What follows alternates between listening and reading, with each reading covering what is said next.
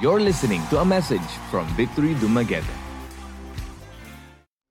So today, I want you to understand is your eyes will be opened about something that might be missing in your life. I want to say this as early as now. So this is you right here, and for anyone who desires to follow Christ, this is for you. I've realized that a given disciple or a follower of Christ has three marks, I would say. Let me put it this way a healthy disciple or follower of Christ is marked by these three things. Meaning to say, if these three things are present and perfectly balanced in your life, then you will have a healthy Christian walk. So, if these three things are present and well balanced in your life, you are going to have a healthy Christian walk. Now, I'm going to say some words or terminologies that you might find that's too much. Don't worry. This is not something that you have to memorize or something.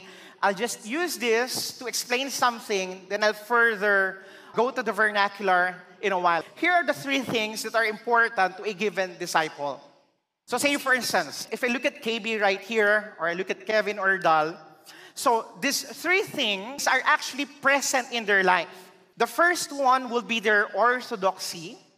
The second one is their orthopraxy. And the third one is their orthopathy. All right?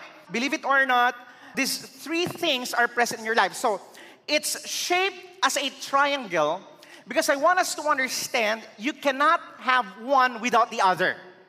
All right? A disciple of Christ, a follower of Christ, is marked by these three things. So, now, when you say ortho, for our medical practitioners here, ortho simply means right, tama. So, when you say orthodoxy, it simply means it's our right understanding. Our right understanding. Say, for instance, your right understanding of who God is and what He is like.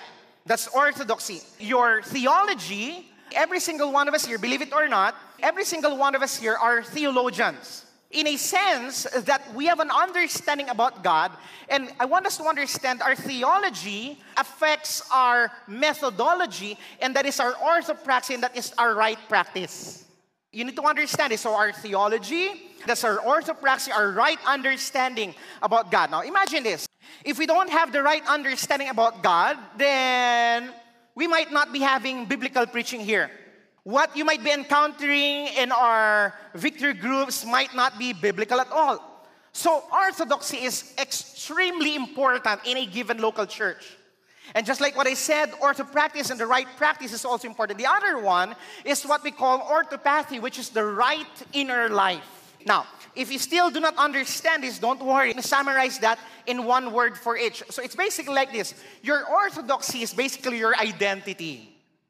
Right? That's basically your identity. Your orthopraxy, praxy, practice is our Christian practice, our Christian service. And our orthopathy is our spirituality.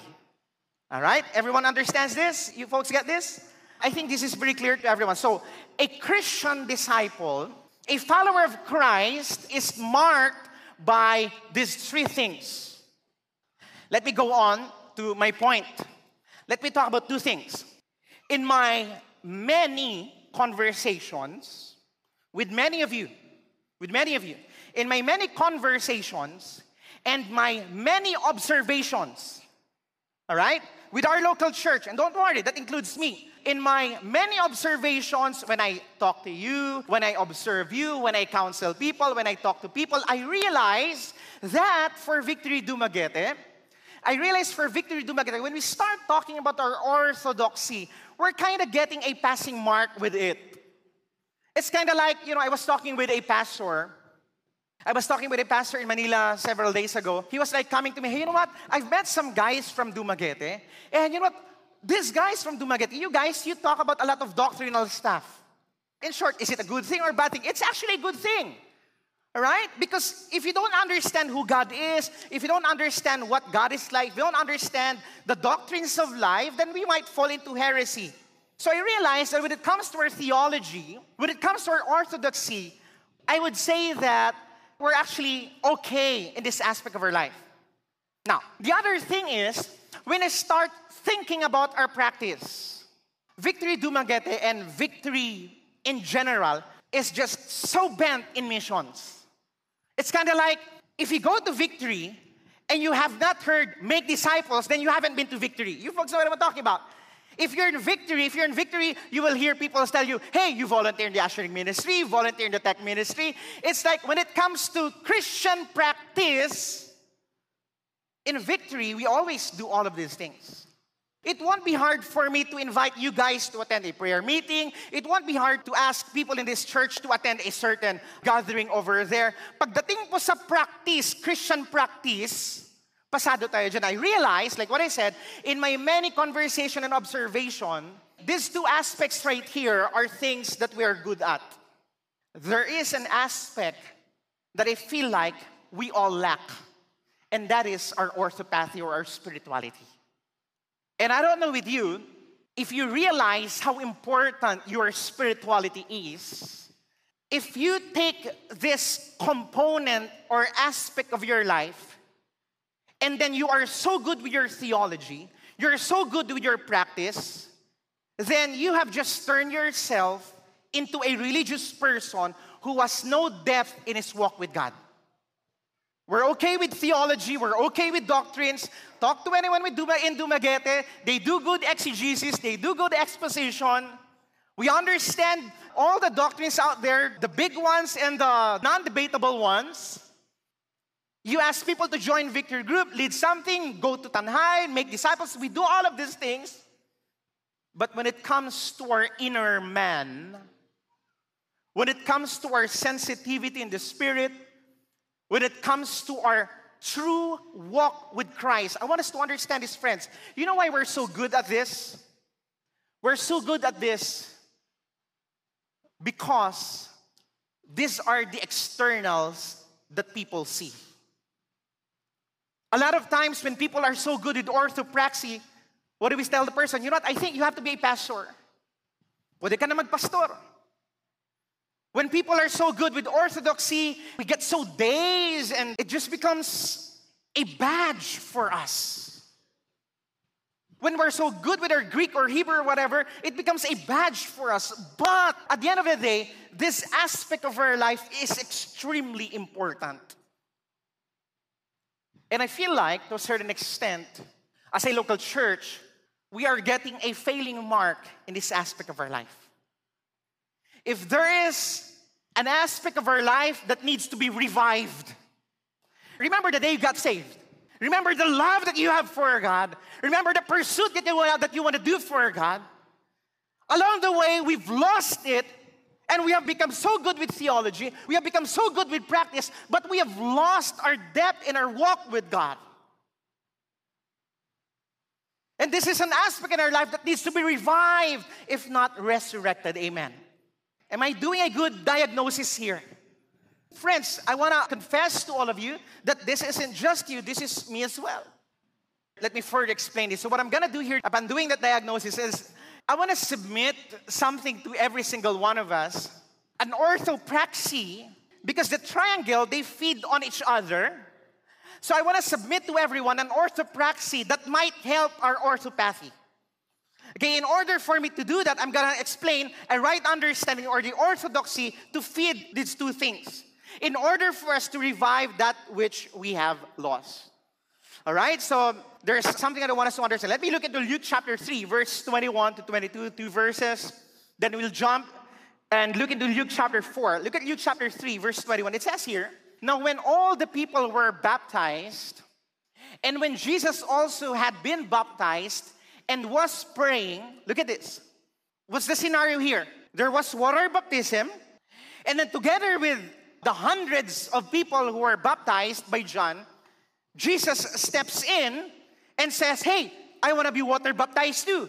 The difference is the difference with our baptism and his baptism, something happened during his baptism. In his baptism, while he was baptized by John the Baptizer, while he was being baptized, it says here, the heavens were open. And then it says here, and the Holy Spirit descended on Jesus in a bodily form, in the form of a dove, and a voice from heaven said, You are my beloved Son, with whom I am well pleased. Right? Now, Yes, I want us to look at this logically. So, I want us, Victory Dumaguete, to be a thinking people. Let's think. Don't leave the thinking to me. I want us to be thinking people now. Who am I can say that this wasn't any ordinary baptism? When I was water baptized, the moment I got out of the water, all I saw was the faces of my friends yelling and singing. Heavens were not open. None of those things happened. But for Jesus, during his water baptism, the heavens were open and God spoke from heaven. All right? Now, let me ask this question for a while. Don't you think that that was a great spiritual experience? What do you think? All right? That was a great spiritual experience. Now, at the heels of that great spiritual experience, look what happens. In Luke chapter 4, verse 1 and 2, right after his baptism, right after receiving a great spiritual experience, here's what happened. Look at this. And Jesus, full of the Holy Spirit, returned from Jordan and was led by the Spirit in the wilderness. Look at this one. For 40 days, being tempted by the devil, and he ate nothing. Interesting. At the heels of a great spiritual experience, he ate nothing. If that were to happen to me, if I have been a recipient of a great spiritual experience, guess what? I'm gonna be out there telling all my friends about what I have just experienced. But for Jesus, that wasn't the case. At the heels of a great spiritual experience, he went by himself and ate nothing. Didn't eat anything. Now, look at this. It says here, he ate nothing during those days, and when they were ended, he was hungry. Now, this was before, you know, he started this ministry. So his water baptism was a crucial aspect of his life. It happened before his ministry, and this great spiritual experience, he did not eat anything. Now, who am I can say, logically thinking, that that was strange? Something great happened to you, and your response is, I'm not gonna eat. That's strange. That is unnatural. So I realized that if you look at God's word, it's quite interesting because there's a pattern in God's word. I realized that, wait, there's something here that we need to understand. This specific thing didn't just happen to Jesus, it happened to other people in the Bible. In fact, there's a mention of 30 to 40 people who did not eat because of something that they've experienced with God. I have a couple of characters here. The first guy who did not eat, which means fasted if you do not eat, you fast. Tama? Listen friends, I'm not talking about diet. Magpaka-spiritual tayo ng konti. If you don't eat, you fast. Not eating is equivalent to fasting. Now, the first guy who ever fasted in the Bible was Moses. All right, it was Moses. Now, look what happened. I want you to see that there's a pattern. Friends, I'm looking into Exodus in the Old Testament. I'm looking at First Kings chapter 19 and Jesus in Luke chapter 4. Look at what happened. What happened to Moses? Moses, you know, God reveals to him, God reveals himself to Moses in thunders and lightning and earthquake. It was a great spiritual experience. And what did Moses do? In response to that, Bible says he fasted. He didn't eat anything. Huh. Now, Elijah, if you remember, this was the battle the showdown between the prophets of Baal the prophet of God Elijah, there was a showdown, and God appeared and consumed the sacrifices and consumed the prophets of Baal. It was such a great spiritual experience. It was a revival moment. What did Elijah do? He fasted. He just stopped eating. For how many days? 40 days. And in the same way, when Jesus encountered God the Father during his baptism, what did he do? He did not eat for 40 days. I just want us to see a pattern that's quite interestingly evident in God's Word. It's like, wait, there's something we need to understand here. Now, let's go into our understanding of fasting. I want us to look at these three guys for a while Moses, Elijah, and Jesus. Now, I want to ask this question.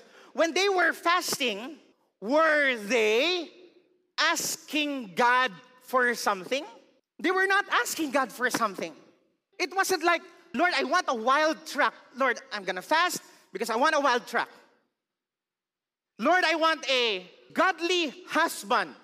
I'm gonna fast, Lord, I'm gonna have this godly husband.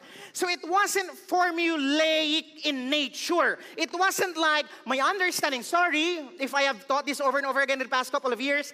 I feel like I have to repent from this. Because our understanding, our usual understanding of fasting is we fast, we starve ourselves to show God that we are so serious, and then God ushers in whatever it is that praying for. I realize that when there's something so critical, when there's something so crucial, when there's something so important, this is what we do. Sometimes, a lot of times, we think that fasting works this way.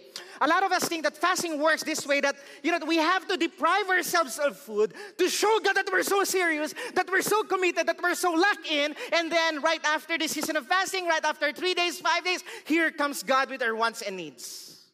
God comes in with our wants and needs. I look at the Bible and I realize that, wait a second, the biblical pattern of fasting was not that they were trying to accomplish a certain result. Now, am I here to say that this is the case, I'm not gonna pray for girlfriend anymore. I'm not gonna pray for house. I'm not gonna. Pray. No, no, that's not what I'm talking about. I'm just zeroing in on the biblical pattern of fasting. All right. So here's what we have. Here's what we would realize from the life of Moses, Elijah, and Jesus, and the rest of the fasters in Scripture, the rest of those people who fasted, this is what they have. This is what happened to them. What happened was, who may to appreciate that the things that we teach here, the things that we preach here, should be biblically derived. Would you want it that way? I hope you trust us enough that we did a due diligence in studying this, that this is what it says in God's Word. All right? So, what happened was I realized that fasting in the Bible looks like this. Fasting in the Bible is, you know, figures, personalities, people in the Bible have had a sacred and divine encounter. They have an encounter with a holy God, an encounter with a sacred, and what as a response, as a response to that sacred moment, what they do is they do a bodily response. And that is to fast. To just stop eating. It's interesting, sounds weird, but it's biblical. That's what we see in God's Word. Interestingly, you know, I realized that if you love church history, you would understand that in the course of church history, prayer, worship, fasting were actually normal in the church. When people look at you and say, and you tell them you're a Christian, people will know, oh, you're a worshiper, you're a praying person, and you love to fast. That was like this. We have lost fasting just the past 100 years. The sad reality is right now, fasting is designated just at the start of the year and the mid of the year. It has become a special event in the church.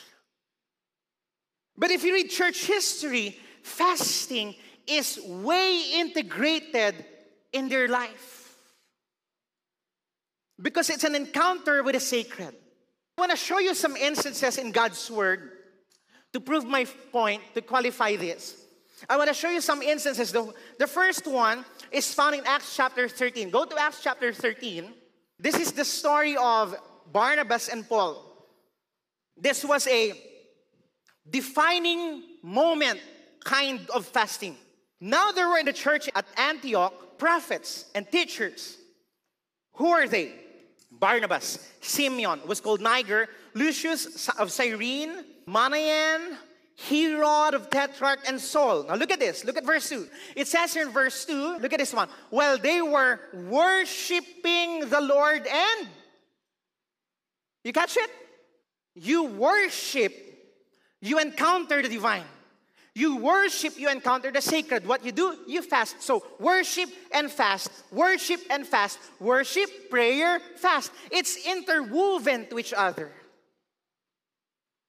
It's not like, I'm not saying that heaven should open, that's your spiritual encounter. No, heaven might not open, but I'm just saying that, just like when we were singing the song, When I Say Your Name, if it has ministered to you, if you knew for a fact, but when you're 33,000 feet with Cebu Pacific, you're looking outside the window, you feel like you have had an encounter with God, that is a spiritual moment.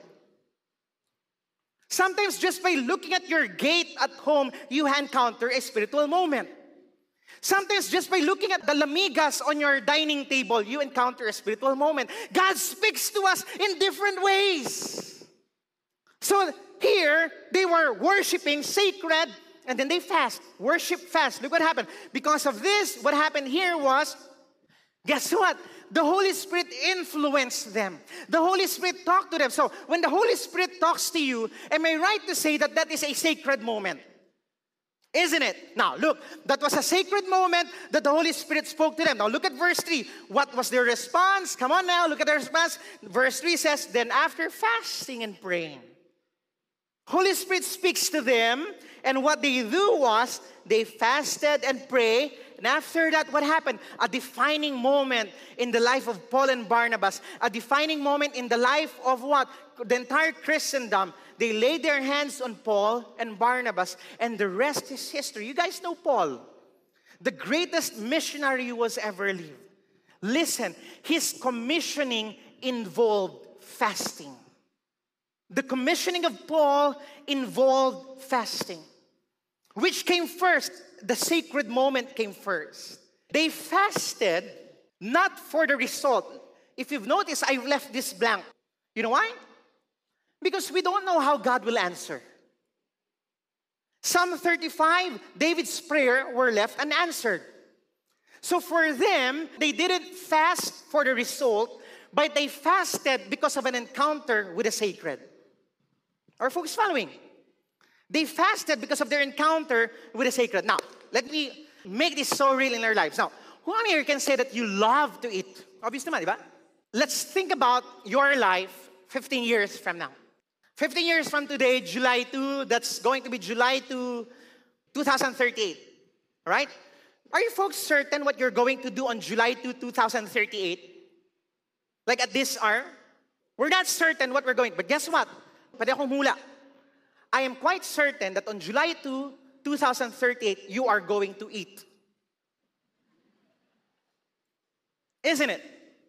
Why? When you talk about eating, it's a universal routine. Whether you are a Mediterranean, you're Arab, you're Parisian, American, British, Filipino, I mean, we enjoy food. It's a universal routine. When you start talking about food, it's something that is what?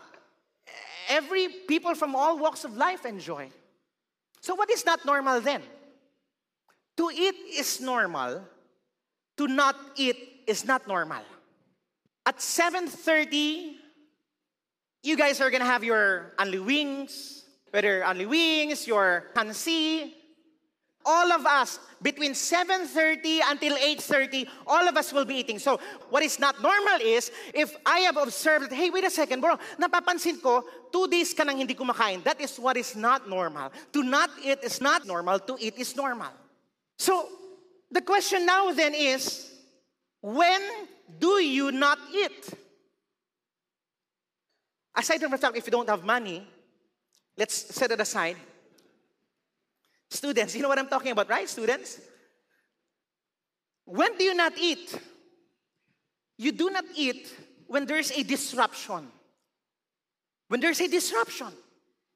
I mean, God forbid, of course, when a family member is brought to the hospital, you don't care about the time, you don't care about the hunger because you're attending to a loved one in the hospital. There's a disruption. When your wedding is at 3 p.m. in the afternoon, you don't want to have breakfast, you don't want to have lunch because you're looking forward to wearing your barong to make sure that it will really fit you. There's a disruption. When there's like a board exam tomorrow and you're really studying and studying, you're pouring in everything that you have. Why? Because you want to pass the exam because there's a disruption. When there's a disruption, our normal routine suddenly stops. These things disrupt our day to day routines and our day to day living. And the same way, friends, in the natural that happens, in the same way, I want us to understand when the sacred and the holy God disrupts us, when the divine disrupts us, our routine is broken. Our routine is put on hold, and that's why we fast. This is a rope Let's say you were invited by your friends to go out Mount Talinis. Let's say you're up there Mount Talinis and you woke up one morning and it's just covered in fog and you really feel the presence of the Lord in that place. What do you do? You start praying. You just start praying. Let me make another scenario. Let's say someone comes to you and gives you a prophetic word, prophesies over you. What do you do? You start praying. Isn't it? When we encounter the divine, our soul tells us that we ought to pray. I am showing you this because praying I want us to understand man, whether tripartite or bipartite, whatever that you believe, man is a tripartite being. We are not just a soul, we also have a body, isn't it? So we respond, our soul respond to something that is sacred by praying, but because our spirit and soul is interwoven with our body, we also do a bodily response to that which is sacred, and that is to fast that we don't just pray, our body also responds by fasting. So, fasting is our bodily response when we encounter the holiness of God. In the course of worship, people actually fast. I'm going to go to another instance here. People in the Bible, they also fast as they turn from sinful choices in their life. Now, who am here can honestly say that you have had a couple of sinful choices in your life. Right now, look at this. Look at 1 Samuel chapter 7, verses 2 to 6. From the day that the ark was lodged at Kiriath Jearim, a long time passed, some 20 years, and all the house of Israel lamented after God. To lament is to cry. To lament is to grieve. To lament is to mourn. That is what lament is.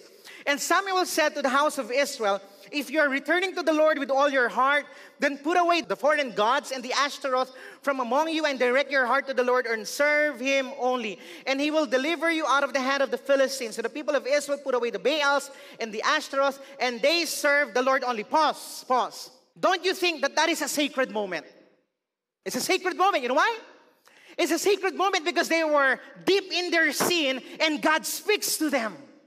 It's kind of like Archie, you have a nasty, bad, sinful behavior. Bang! Oh, I thought I was good. Anyone of you here was married? The men, the husbands? Before you got married, am I right? You thought you were so great until you got married. And suddenly, when you got married, you realize, oh my goodness, I am a sinful man. You realize how filthy your attitude is. You feel like, huh? di ko naman tinaas yung boses ko. Naks naman. Pero sumisigaw ka na pala. Mga lalaki, ganyan po tayo. So, for some reason, you're confronted.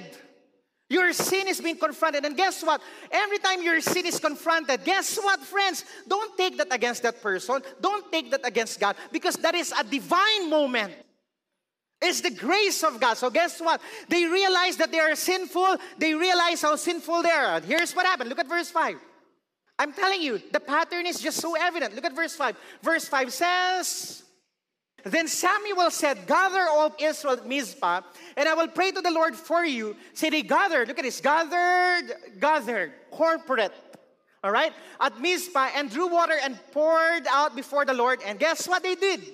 They fasted corporately. And I realized that if you look at the Bible, majority of the biblical examples of fasting is like this that God speaks to them in the midst of their sin and they start fasting.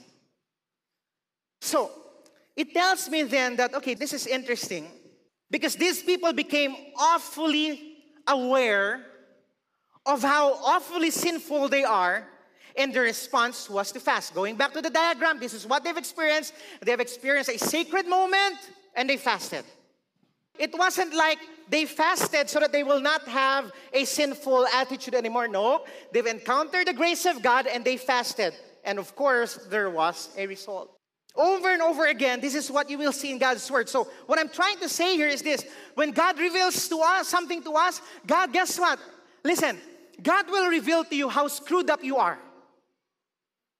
God will reveal to you. God will talk to you. The Holy Spirit will tell you how messed up your thinking is, how bad your attitude is, how worse of a husband you are, how worse of a wife you are, or a parent you are. The Holy Spirit will tell you how bad you manage your own finances, how screwed up you are in your relationships, how prideful you are. And when that moment comes, I want you to understand that is a sacred and divine moment because the Lord spoke to you. And sometimes there's a bodily response to this what we have there in the story in First Samuel is this part of their confession is fasting. Part of their confession is fasting. I have another diagram here. It's kind of like this your life is going linear. There you are, an active victory group leader. You're just so great in your own eyes. And here you are, your parents tell you something, your wife tells you something, your friends in the church tells you something, and you still would not listen. Anyone here is guilty of that? Right? A lot of us are guilty of that. We still wouldn't listen. What you don't realize is God brings people in our life as a means of grace for you to stop doing those foolishness. You folks remember Nathan? Nathan the prophet went before David and told David, Hey, David, you are a sinner. We need people who are like that. And here what happens was everything was so linear until boom, suddenly something happened to the person. He realized how sinful he is. And his response was to fast. Fasting does not make you right with God. I just want to be very clear. Fasting does not make you right with God. Fasting simply is you embodying that repentance, that confession. Because I don't want us to fall again into the religious trap saying, okay, I'm gonna fast because I've sinned, I'm gonna trap. Guess what, man? That's religiosity. That's not what we're talking about. It's just us embodying this experience by fasting. Look at Joel chapter 2, verse 12 to 13, a few more verses, then we're gonna end. Yet even now, declares the Lord, return to me with all your heart, with fasting and weeping and mourning. Oops. Look at that. Look. What is fasting associated with in this verse? Fasting is associated with weeping and mourning. Now, what happens to a person who doesn't eat for a day or two? You become hungry. H a N G R Y. My, my wife tells me that. You become hungry. Hungry, angry. You become angry, right? I mean, come on, guys. You don't mess with someone who haven't eaten for two days. Oh my goodness. You don't play a prank on them. I'm telling you. People who haven't eaten for a day or two, they get easily annoyed, they get easily angry, they just get easily irritated and stuff like that. When you don't eat, it actually shows in your face. So, in this aspect right there, when something happens, it says here, look at this. In Joel, it gives us a picture that fasting is associated with grieving and mourning. When you grieve, you fast. We find it here in God's Word. Why? Because it is the embodiment of the grief that we are experiencing. I mean, friends, okay, I'm not saying that this should happen to you, but I don't think that any of you here would do this. If a loved one passed away, you don't go to Jollibee two hours after that person passes away and you eat with your friends. You don't do that, isn't it? When Joseph died, his family called for fast for seven days. It's an, it's an embodiment of grief. Another instance that you find God's word in the scripture is when a tragic calamity happens, people actually fast. Psalm 35, verse 1. Psalm 35, verse 1 Contend, O Lord, with those who contend with me. Fight against with those who fight against me. Let them be put to shame and dishonor those who seek after my life. Let them be turned and disappointed who devise evil against me. They repay me evil for good, for my soul is bereft. But I, when they were sick, when they were sick, my soul is bereft. But I, when they were sick, I wore sackcloth and I afflicted myself with fasting. It's kind of like, you know, David saying, I stop the normal operations of my life when tragedy happens. When tragedy happens, when sickness and tragedy happens. I look into this and I realize in Psalm 35, in Psalm 35, if you look at the Psalm of David, David was praying. In Psalm 35, I forgot which verse, you can just check it out. But it says there that his prayer was unanswered. All right? His prayer was unanswered. My point is this when people fast, they're consumed with these two things. They're not consumed with the result. They are consumed with these two things to encounter the sacred and to fast. To fast and encounter the sacred, to encounter the sacred and to fast. And the result, we leave it to the Lord. Am I suggesting that this coming fasting that you don't pray for healing? Uh, that's not what I'm saying. I'm not here suggesting that you don't pray for your material needs, you don't pray for healing, whatever it is that you're. That's not what I'm just saying that we don't fast for the result. We will fast because we have encountered the Lord and we trust that God is a good Father and He will usher in breakthroughs in our lives. Amen. He will usher in breakthroughs in our lives. One last thing that I'm going to end. We've looked at Luke chapter 3, we've looked at Luke chapter 4, look at Luke chapter 5. A chapter after, look at this. This is good news for you. After this, he went out and saw a tax collector. Jesus saw a tax collector by the name of Levi sitting at that booth. And he said to him, Levi, follow me. And leaving everything, he rose and followed him. Look at this. And Levi made him the opposite of fasting. Opposite, uh, this is the exciting part. And Levi made him a great, a great feast. That's what we're good at. You know, actually, I don't really have to talk about feasting because we're so good at feasting. What we're bad at is fasting. But anyway, just for us to understand is there was a great feast. So what happened?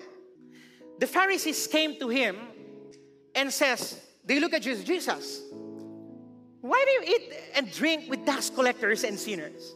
It's kind of like, why do you eat with the with the Italian mafia? Why do you eat with these unpatriotic people in Israel? What does Jesus say? Look at this. Here's what Jesus said. Let me just go to verse 33. So they went to Jesus in verse 33 and said, Oh, look at this. Jesus, the disciples of John the Baptist, the very person who baptized you, what do they do? They often what? They often fast and pray. So, like what I said, I'm telling you, fasting is a common practice. Fasting is a common practice. Si John nga, they always fast, but your disciples, you guys always eat. What are, what's wrong with you? And Jesus said, look at Jesus said, can you make a wedding guest fast while the bridegroom is with them? Now, friends, did Jesus say, ah, come on, fasting is obsolete? Jesus didn't say that. Jesus didn't say that. Here's what happens the disciples of John were fasting. All right? And the Pharisees were like, look at the disciples of John, they fast. Look at us, we fast. Everyone in their Jewish culture, they fast. But the problem is, they fast without this. It's just, it's just a routine. It's just like praying for the sake of praying. It's like Father God, Lord God, Father God, Lord God, Father God, Lord God, Father God, Lord God. Victory prayer. It's kind of like, ah, okay, I'm gonna go to church because I'm a Christian. So they fast without this, they fast only because of this. Jesus says, He doesn't say, this is obsolete. No, no, no, no, no. This is gonna happen. But for now, we are going to feast. We are going to feast. And I'm gonna summarize it this way. We're going to feast. Why are we going to feast? Why are we going to this? Because this Italian mafia right here, this guy right here who has become so sinful, this traitor, this betrayer, this person who did betrayal in our nation, this person has become a Christian. And so we feast. But what did he say? Can you make the bridegroom fast while he is with them? You can't do that. But he said, what does he say? A time is coming when the bridegroom will be taken away from them and they will fast. You know, why is that so? I'm going to end with this. Why is that so? Because when the bridegroom is taken away from them, that's the time that they will understand what the gospel is. This is the moment when the two person on the road to Emmaus says, Were not our hearts burning when Jesus opened the scriptures to them and told them that every single thing points to Him, this was the time when Peter denied Jesus Christ three times and realized, my goodness, this is the Lord of all creation. They have realized that the crucifixion moment is the gospel of the Lord Jesus Christ, and then they will fast. An encounter with the divine, an encounter with the sacred, an encounter with the holiness of God, an encounter with the beauty and the majesty of the gospel of the Lord Jesus Christ drives people to fast. Are we not going to pray for great things to happen in our lives? Of course, we're going to pray for that. Of course, we're going to pray for that. As I end, a disciple of the Lord Jesus Christ is marked by these three things. It's not just your orthodoxy, it's not just your practice. God is pleased with how much you know Him.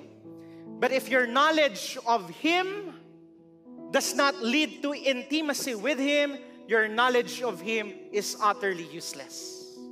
God, as well, doesn't want us to keep doing and doing things for Him because at the end of the day, what matters is not our garments, but our hearts. Amen. You just heard a message from Victory Dumaguete. For more messages like these, or to access other resources, please visit victorydumaguete.org or like our page on Facebook.